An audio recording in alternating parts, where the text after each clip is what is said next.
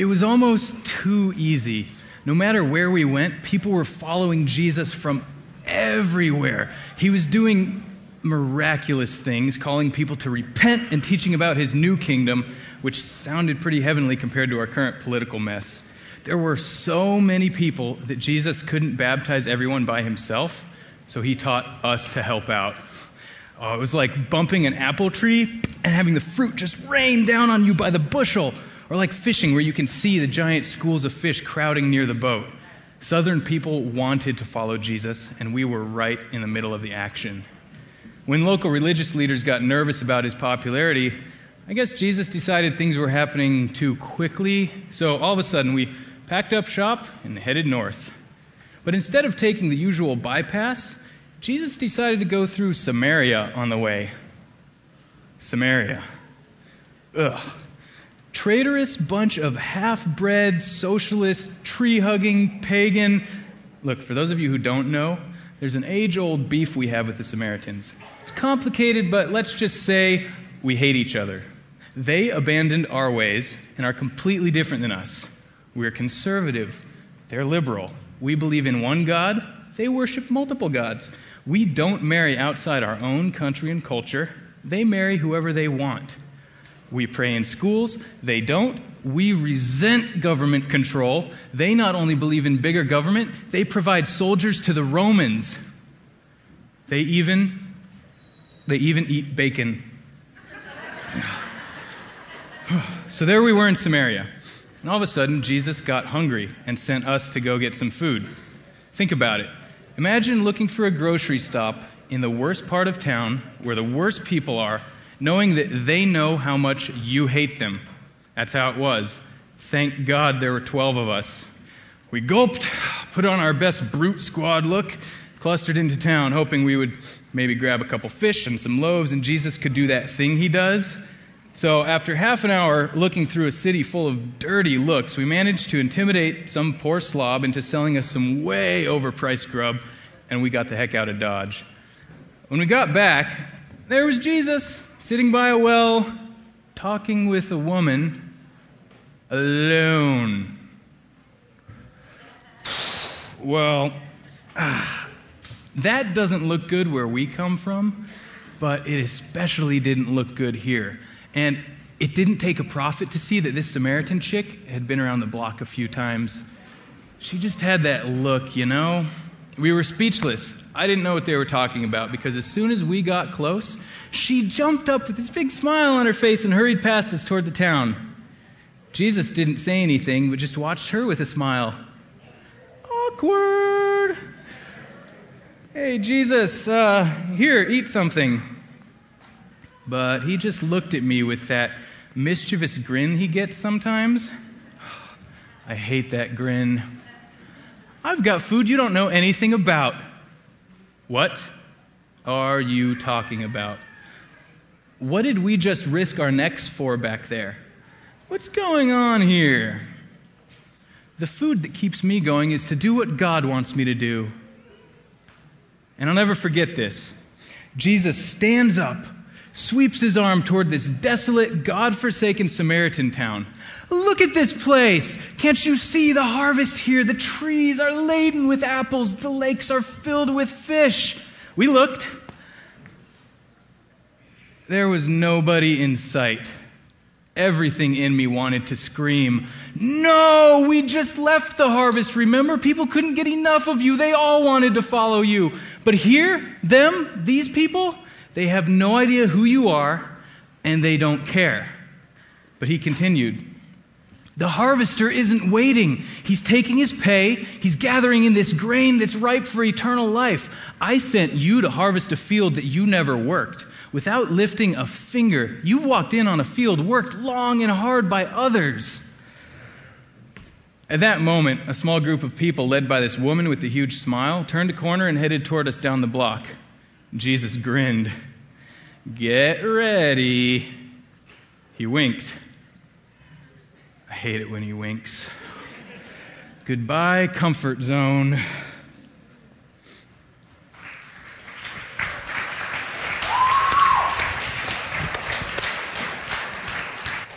Well, nearly 2,000 years ago, a man named Jesus came and he spoke like no other man before him. And he claimed things about himself like none other had claimed before. And he said that he was not only the Messiah that the Jewish people were waiting for, but he said that he was the Son of God bringing life. And he backed up those words with his actions not just how he treated people and interacted with people, but he backed it up with miracles that he did that no, no other person could ever do. He had many followers, and from among those followers, he chose 12 to be with him from the very start when he was first baptized in the Jordan River, all the way to the point after his resurrection when he was then ascended into heaven. These 12 heard and saw things that left lasting impressions on them. They were marked by Jesus in such a way that they went the distance for him, sharing their eyewitness accounts of Jesus and his life to the ends of the known world at that time. All of them, except John, were killed because of their testimony about Jesus. All of them have been marked for life by Jesus and it's not just supposed to be those 12 that are marked, but it's supposed to be us today as Christ followers that are also marked in the same way. Not some kind of mark on our skin, but a mark on our soul that cannot be erased or taken away. Today, I want to share with you an account from John, the story that's been related to you by one of uh, uh, the apostles here. And uh, I want to share with you John's account. John records seven major conversations that Jesus had with people, seven conversations that aren't recorded in any of the other three Gospels. And for some reason, John recorded this conversation with the woman at the well because it left some sort of impression on him that he felt that it was needy to share it with us and future people who would put their belief and trust in Jesus for eternal life. So John shares his account. He says that Jesus was at that point on his way from south Israel to north. And between here and there was this area called Samaria, a region that Jewish people usually avoided. And it was because Samaritans were, were half Jewish. They had done the unthinkable, marrying outside of the Jewish race, and they had married with uh, the Assyrians who had invaded 400 years earlier. And the Assyrians also purposely uh, probably forced some of these intermarriages to bring uh, their domination over the culture and the control over the region. And so during that time uh, of Jesus, if you were Jewish, you avoided that region. And it was, there was this uh, despising, there was this hatred, there was this all that sort of thing welling up in with, within them because not only because they were of mixed Assyrian blood, but because the Samaritan, they, they mixed the practices of belief. They took the beliefs of Jewish of the Jewish faith and the beliefs of the Assyrians and brought them together. And that was detestable to Jews. So they would never go into a Samaritan home. They would never uh, have a meal with a Samaritan person. They would never talk with one. And in the Jewish world, Samaritans have been pushed out to the edge of society. They've been separated, they've been marginalized. They weren't welcome. But Jesus wasn't paying attention to any of those social barriers. Instead of hiking around this region like any good Jewish man would do. Instead, he took a small band of followers right through the heart of Samaria. And at about noontime, they came upon a town. They were tired, they were hungry and thirsty. And so they stopped, and there they refueled and rested. And Jesus chose to stop beside a well just on the edge of town. And at that well, he sends his disciples on in for a field trip to get some lunch and bring it back. And his disciples were probably squeamish about it, like you saw portrayed, but probably thought in their heads, well, you know, this is only right. You know, we're the young Padawans, he's the master, so, you know, it's, it's not right for the master go and soil his hands with these Samaritans. So, yeah, we'll, we'll go in and take care of the dirty business of doing this, and we'll come back outside of the, to the edge of town to Jesus. Yeah, he's probably staying out here because he doesn't want to pollute himself mixing with these, these people. I mean, that's probably what the disciples were thinking in their heads. So, you know, they were shocked when they came back, and look who Jesus is talking to. He's talking to the Samaritan woman, talking to her alone here at the well. And it's funny, the scriptures record what the disciples were thinking. John, his account says, Here's what we were thinking about the woman, and it was, What do you want? and then he says, And here's what we were thinking about Jesus. Why are you talking to her? And it, you know, you can just imagine the scenario being played out here. But the woman, you know, must have got the vibe from the disciples and their looks. And, and so she kind of gets up and ignores them, remembers what Jesus said, and she runs off with a great, with a lot of excitement. And uh, she runs back into the village to tell people what's going on. And so much excitement that she leaves her water jar there. And it's here that I, I think, in my imagination, uh, it's not in the scriptures, but I imagine Jesus taking the time to share with his disciples this conversation that he's had with the woman and, uh, and adds a few instructions for his disciples. You know, when Jesus approached the well, Jesus asked her for water. You know, the woman was clearly surprised about two things. One, a Jewish man was talking to her, a, a, Samaritan woman. And two, he was asking her for water. And Jews had all kinds of rules about eating and drinking utensils and their cleanliness. And she was certainly someone thought to be unclean by Jewish people. So there would be a couple of things that the disciples would find significant about this. One is that Jesus didn't present himself superior to this Samaritan woman.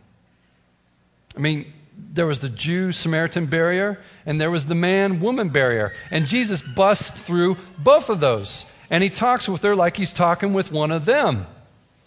Then there was this whole thing of the prestige that the disciples held Jesus in.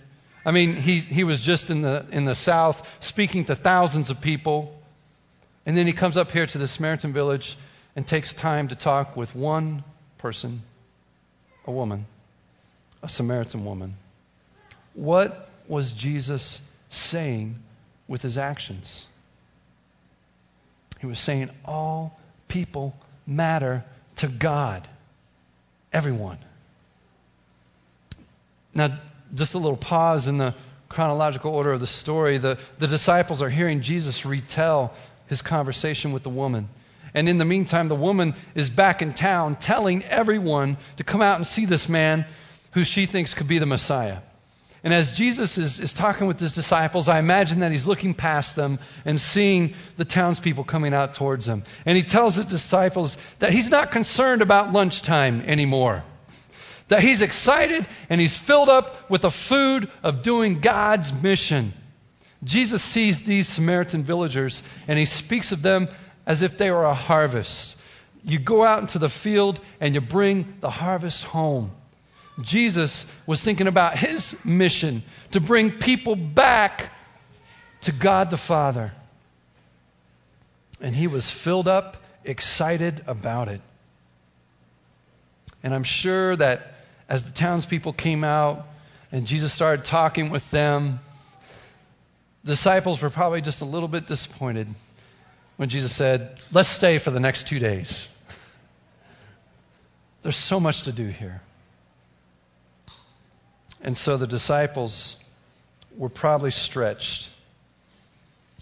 And as Jesus spoke to the Samaritans, many of them put their faith in him. And they said to the woman, You know what? We don't, we don't believe just because of what you said. We believe because we've heard for ourselves. And we really believe that this man, he's the Savior of the world. Those are big words coming from Samaritans. You know, those 12 disciples were stretched for those two days, but they saw that the mission of Jesus wasn't just for people just like them. The mission of Jesus wasn't just about reaching their own culture, that the mission of Jesus was about crossing boundaries and barriers and reaching all people because all people matter to God. For two days, Jesus showed his care for a people that his band of followers were uncomfortable with. They had nothing in common with, and some of them probably even despised. It left a lasting impression. And you know what? It's not to just leave an impression on them, but to leave an impression on us. We have got to be willing to cross out of the boundaries that we've created for ourselves, the social boundaries, the people that we're comfortable with, and to know that God cares about the people that are unlike us, that God cares about people that have different customs, different traditions. You know, what happened in that conversation that led to a whole village putting their faith in Jesus? All people matter, even people we have nothing in common with. Well, that brings up a question. If all people matter to God, and even those we have nothing in common with, how are we supposed to relate to people that we have nothing in common with? Well, look at what Jesus does. You know, how did Jesus communicate with a woman that he had nothing in common with? You know, as Christ followers here, I know that maybe you could think of some people right now in your, in your mind's eye about people that you know that matter to God, but you're, you're thinking, I, am not sure how to relate to them. I mean, they're so different from me. I, I, I walk a different path. Well, Jesus communicated unchanging truth with relevance. Jesus was sitting by a well. He was thirsty. A woman comes to the well. She was thirsty. There you go they had something in common a basic human need, a physical thirst. You know, we all have basic human needs. Maybe it's not a, a, a physical thirst, but we know about the thirst or hunger for friendship, the thirst and hunger for love. We all have common human needs.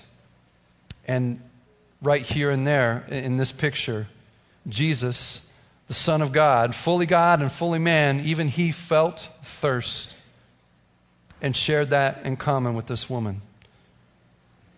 You know, but it wasn't just what Jesus communicated, it was how he communicated. Jesus asked for help.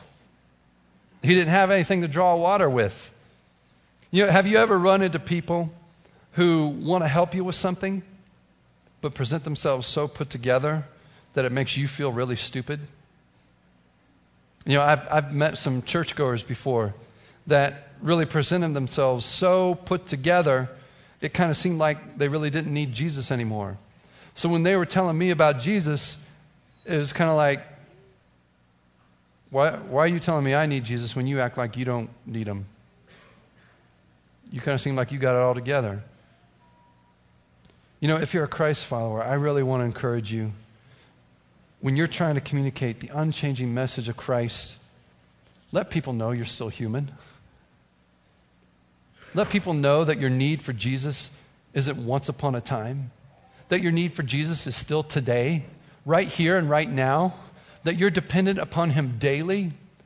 Not just that moment that you said, Yes, Jesus, I believe that you're the Son of God, and I want you to come into my life, and I'm going to follow you forever. Not just that moment but today. You know, maybe another way of thinking about this and communicating in a way that doesn't present yourself so superior and, and pushing people down. Again, uh, it's a TV show. Hopefully, some of you have seen it. I, maybe not, because I know my kids, uh, they're really prejudiced against black and white TV shows. And so, um, but how many of you ever seen an Andy Griffith show? All right, good. All right. I, you're all from North Carolina. You should, right? It's, uh, so, what, what is Andy always doing in the show? He's always helping people. And how does he help people? He helps them without them knowing that he's helping them. You always see it with Barney. Uh, and, and, and, or he, he'll do it in such a way that he doesn't denigrate them or make them feel less. And I always think that's, that's so cool. And that's what Jesus is doing here with this Samaritan woman. He wants to share something with her. He wants to go deeper than, than just some physical water. He wants to talk about some living water. But he doesn't want to make her feel stupid. And so he breaks through these barriers. And as this woman realizes that Jesus isn't playing or toying with her, that he isn't trying to put her down, he isn't, playing, isn't going to, you know, turn around and say, Psych, I was kidding. I'm a Jew, you're a Samaritan. I'm not going to drink from that. Yeah, gross. He wasn't going to do any kind of trick on her. When he realized that it was safe, it was cool, she was like, You know what? I got some questions for you then. And there was this confidence where she began to speak her mind. You know, when, when you're talking with people, maybe, maybe have a little awareness. You know, as you're talking, are, are they also talking? Are, do they have the comfort level and the confidence to say what they think and to be intellectually honest with you or not? You know, Jesus communicated with relevance as he shifted the conversation from talking about physical water to spiritual water and a deeper thirst. At first, uh, the woman, she doesn't catch the switch when he, and when he switches from physical water to, to spiritual water. And so she's still thinking literally about this continual physical thirst and how she, man, if there's some water I can drink and not have to ever drink again, cool. Um, so Jesus pushes into further spiritual territory with her to help her go, okay, we're talking about spiritual things now. And, and he pushes into an area where maybe today we would probably say, you know what, that's a little too personal. You shouldn't go there but he does.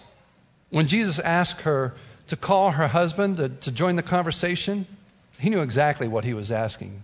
I mean, he's the Son of God. And in the moment, you'll, you'll see the Son of God little move he pulls. But the truth comes out at this moment. And she says that she has no husband. And then, and then Jesus pulls out his Son of God trick out of the hat and he reveals that he knows that you know she's had five husbands. And the one that she's living with isn't her husband now. But jesus doesn't do this in a way that, that's condemning or makes her feel bad. In fact he tells her he almost kind of praises her and he says you know you're right. What you said is true.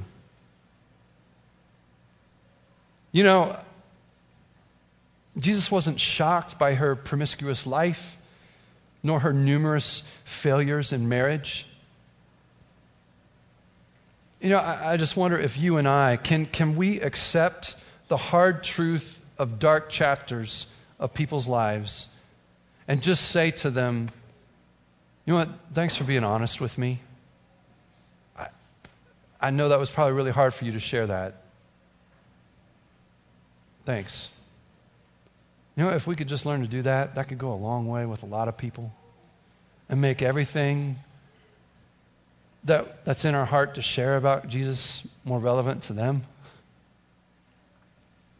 You know, can you and I also have the courage to move past vague spiritual metaphors and talk with someone about how truth and, and the spirituality of the gospel really has consequences for each of us at a personal level? Like marriage and relationships. You know, when we, when we get intellectually honest with each other, not hiding behind vague spiritual metaphors, isn't that showing that we really care about someone? Or are we going to let the social etiquette of our culture keep us talking only skin deep and avoid getting personal and talking about the things that really matter to the heart? I think we need to go there. I think we need to start having courage. You know, in this city, everywhere I go, I run into people, and they're more than willing to tell me about their spiritual beliefs, about their crystals, about their Egyptology. I can't even say it. Egyptology, some strange thing I, I just learned about. And then, uh, and, and talking about the universal flower and, and all sorts of things I've never heard of and they're willing to talk about what they believe, what they think about it. Have you heard about it? No, I haven't. Well, and, and, and it's, you know, it's my turn. I think that you and I, that we should respond and like and say, you know, that's very interesting that you, you share that. You know, here's, here's some of my spiritual beliefs and what, what I think. What do you think about that? Have you heard about that? I don't think it takes much. And I go, why is everybody else so brave and courageous about talking, their, talking about their beliefs? And as Christ followers, we become so silent. It's time for us to have a little more guts. You know, Jesus pushes the conversation in the territory of consequences of our choices, moral failures, what the Bible calls sin. Some might look at the woman's reply when, when she goes from Yeah, I, yeah, you're right about the husbands, and the one I'm with isn't my husband right now. And then she goes, But what about worship? Where should we worship? You know, the Samaritans, we worship here, but you Jews worship here, and you say that we're wrong. And some people look at that and go, Oh, it's a smokescreen. She's trying to change the topic. But you know what? looking at this, I, I don't think she really is. You know, if you look at it, she's really got a deep theological question here. And Jesus doesn't blow it off. In fact, Jesus looks at her and, and answers her question, keeping that spiritual focus with her. But, you know, really, if you think about it, Jesus just brought up her sin. And so she's thinking about it. And she's going, How do I respond? This guy's a prophet. He's kind of, he knows everything. Oh, I'm really nervous right now. Well, what am I to do with my sin? Probably would have been her question. And back in, in that time and day, what do you do when you try to get rid of your sin? What do you do to take care of your sin with God? You go to the temple. And so she's going, Well, which temple do I go to? How do I worship? How, where, where do I worship? And Jesus looks at her and he answers her honestly. And he spoke about what her and only her conscience knew, but Jesus then says to her, It doesn't matter about where you worship, it's about who you worship and how you worship. Those are important. And, and obviously, you know, today we agree with that, right? It doesn't matter where you worship. I mean, I mean, I guess we're at a watering hole, aren't we, right now, just like Jesus was? Folks are at the Grey Eagle are at a watering hole. Maybe it's a good place to go to worship, don't you think? Uh, maybe it's where people go get a drink, and maybe we can talk about some living water instead of something that just quenches your physical thirst. But so it doesn't matter where, where we worship, but it does matter who. I mean, still, that's still an important question today, isn't it? Who do you worship? That's, that's real important here in Asheville, where, you know, we got a lot of people that are kind of leaning towards the pantheist side of things, many gods. And here we are saying, well, there's just one God we worship. And then how you worship, Jesus says important. And he says that the Father is looking for people who will worship him in spirit and truth. You know, what Jesus just shared was, was kind of explosive, explosive stuff to this woman as a Samaritan. I mean, the Samaritans had mixed Jewish faith with Assyrian beliefs, and they had diminished the God of Abraham and Jacob and Isaac to just a local cultural deity. Yeah, he's the God of, of, of the hills around here, is basically what they had reduced the God of Abraham to. And so when Jesus says, you know, it doesn't matter where you worship, in the context of this conversation, Jesus was saying that the living God isn't some local cultural deity, but he is the God of the universe. You know, the woman, I think, it was blown away by that. And, and maybe, maybe you've shared a statement with somebody that was loaded with some truth that maybe they're kind of like, whoa, wait a minute. Uh, well, I'm not sure what I think about that. Uh, I'm not, I don't know if I agree, but, but you know what? One day, God God will explain it to all of us, and, and we'll all know then. I don't know if you ever run into that, but that's kind of what the woman said here. She said, You know what? I know the Messiah, he's coming, and when he comes, he's going to explain all this. It's kind of the thing of where we don't want to grapple with the truth right now, and so we push it aside. We push it aside and say, You know what? I'll, I'll deal with that some other time. But Jesus says, No, don't do that. Let's deal with the truth right now. Let's deal with the truth that I'm the Savior, and what I save people from is their sin. And you got some sin, and I can take care of it. And so Jesus reveals to this woman, he pushes even farther into the conversation, and he reveals to this woman who he is. And he does it in a very kind and very simple and very clear way. He says, you're looking for the Messiah? I'm him. You know what? Jesus wasn't that simple with, with John the Baptist. Remember John the Baptist?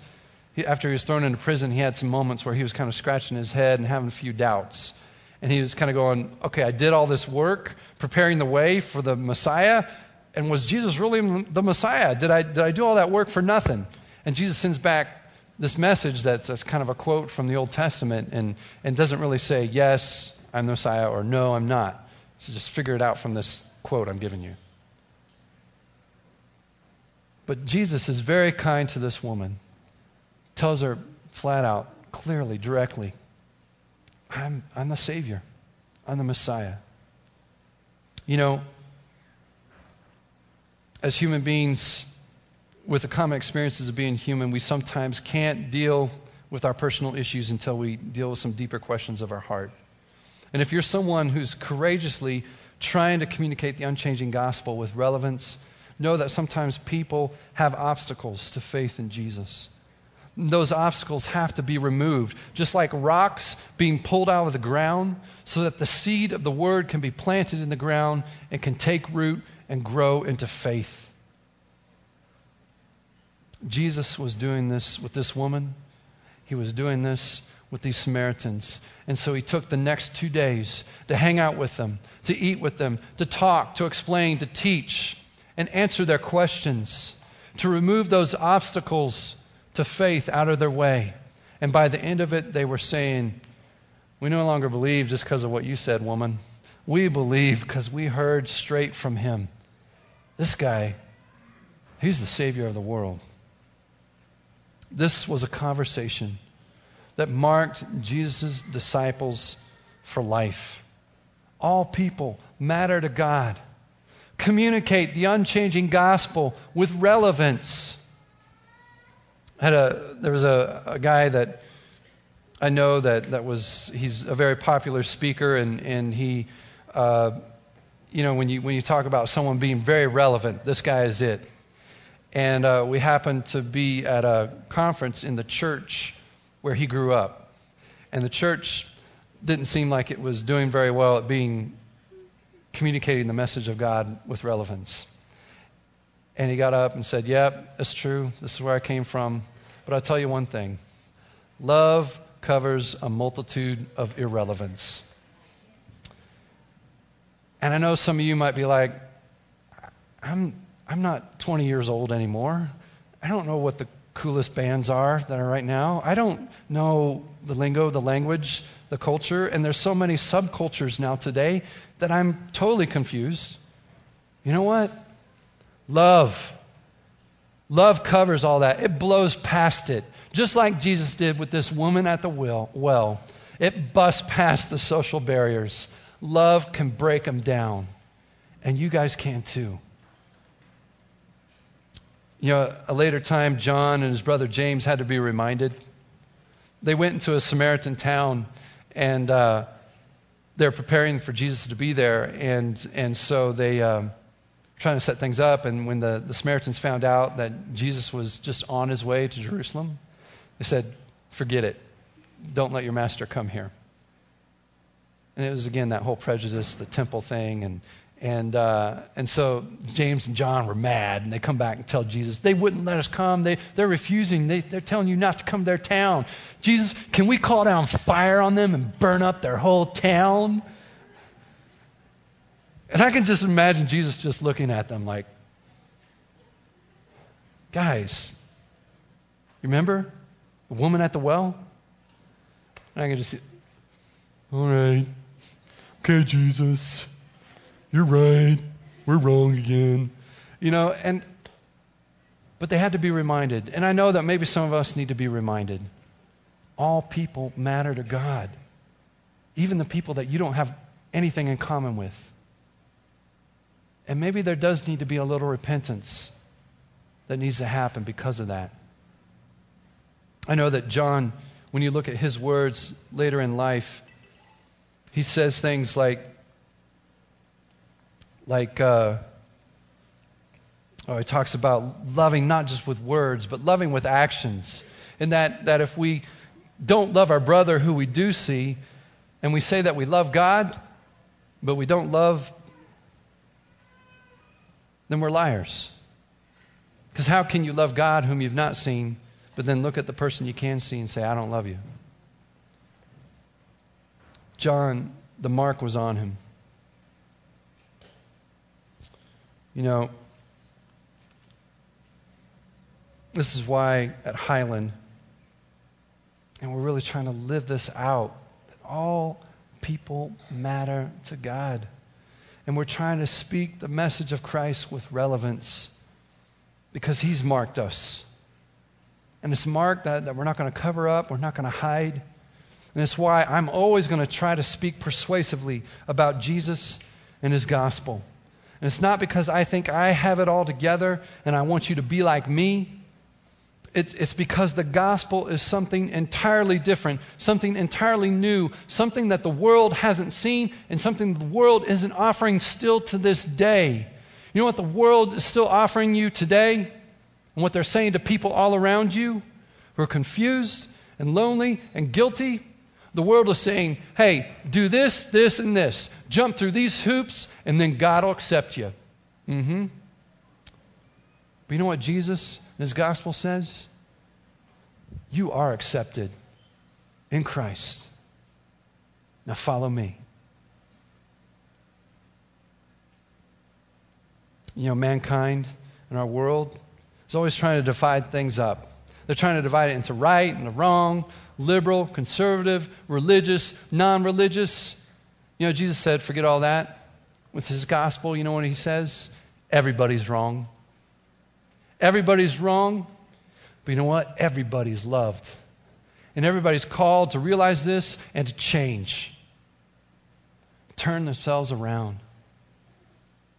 You know, it seems the only distinction that Jesus makes with his gospel it's not right and wrong, liberal or conservative. You know the, the distinction that Jesus makes? Proud and the humble. And he says, the proud are out and the humble are in. And so there is a response, there is a consequence that we're to respond to the gospel humbly, to accept it. You know, every Sunday we, we focus on the cross of Jesus. You know why we do that? Because we never want to lose sight of our need to fight against that impulse of trying to earn God's approval. It's not the way it works. And so we look at the cross and we remember that we need to humbly receive what He has already given His approval through Jesus Christ to us. It's something that is a gift unearned. Jesus showed us in the story of the prodigal that, that, that we, we have to respond to the gospel. We have to have that moment and realize that moment when you're in the pig pen and you go, man, what am I doing here? Stuck in my sin. I could be with my, my father. That moment of realizing that it's something that we don't earn, but it's a gift. And then that moment of returning, saying, I'm going to stop doing things my way. I'm going to turn around and move towards God. And then to receive all that the Father wants to offer the, the ring that He wants to put on your finger, the sandals to slip on your feet, the robe to put around your shoulders, to say that you're restored as a child in His family. That's the heart of the gospel in the prodigal story. Right now, we're, we're going to continue with our worship. The band's going to come up. There's going to be a song, and during this song, it's a time for us to be prayerful before the Lord. A song where we think and respond to the Word of God. And maybe that response is just sitting quietly and just you and God talking, dealing with some things. Or maybe it's you need to align your, your body and, and your mouth got to align with what your heart and your mind are thinking. And maybe there's some things you need to say. Maybe uh, you need to get on your knees and just say, God, I, I humbly just come before you and say, Mark me. Mark me in such a way I will not I will be changed for life. God, forgive me for forgetting that all people matter to God.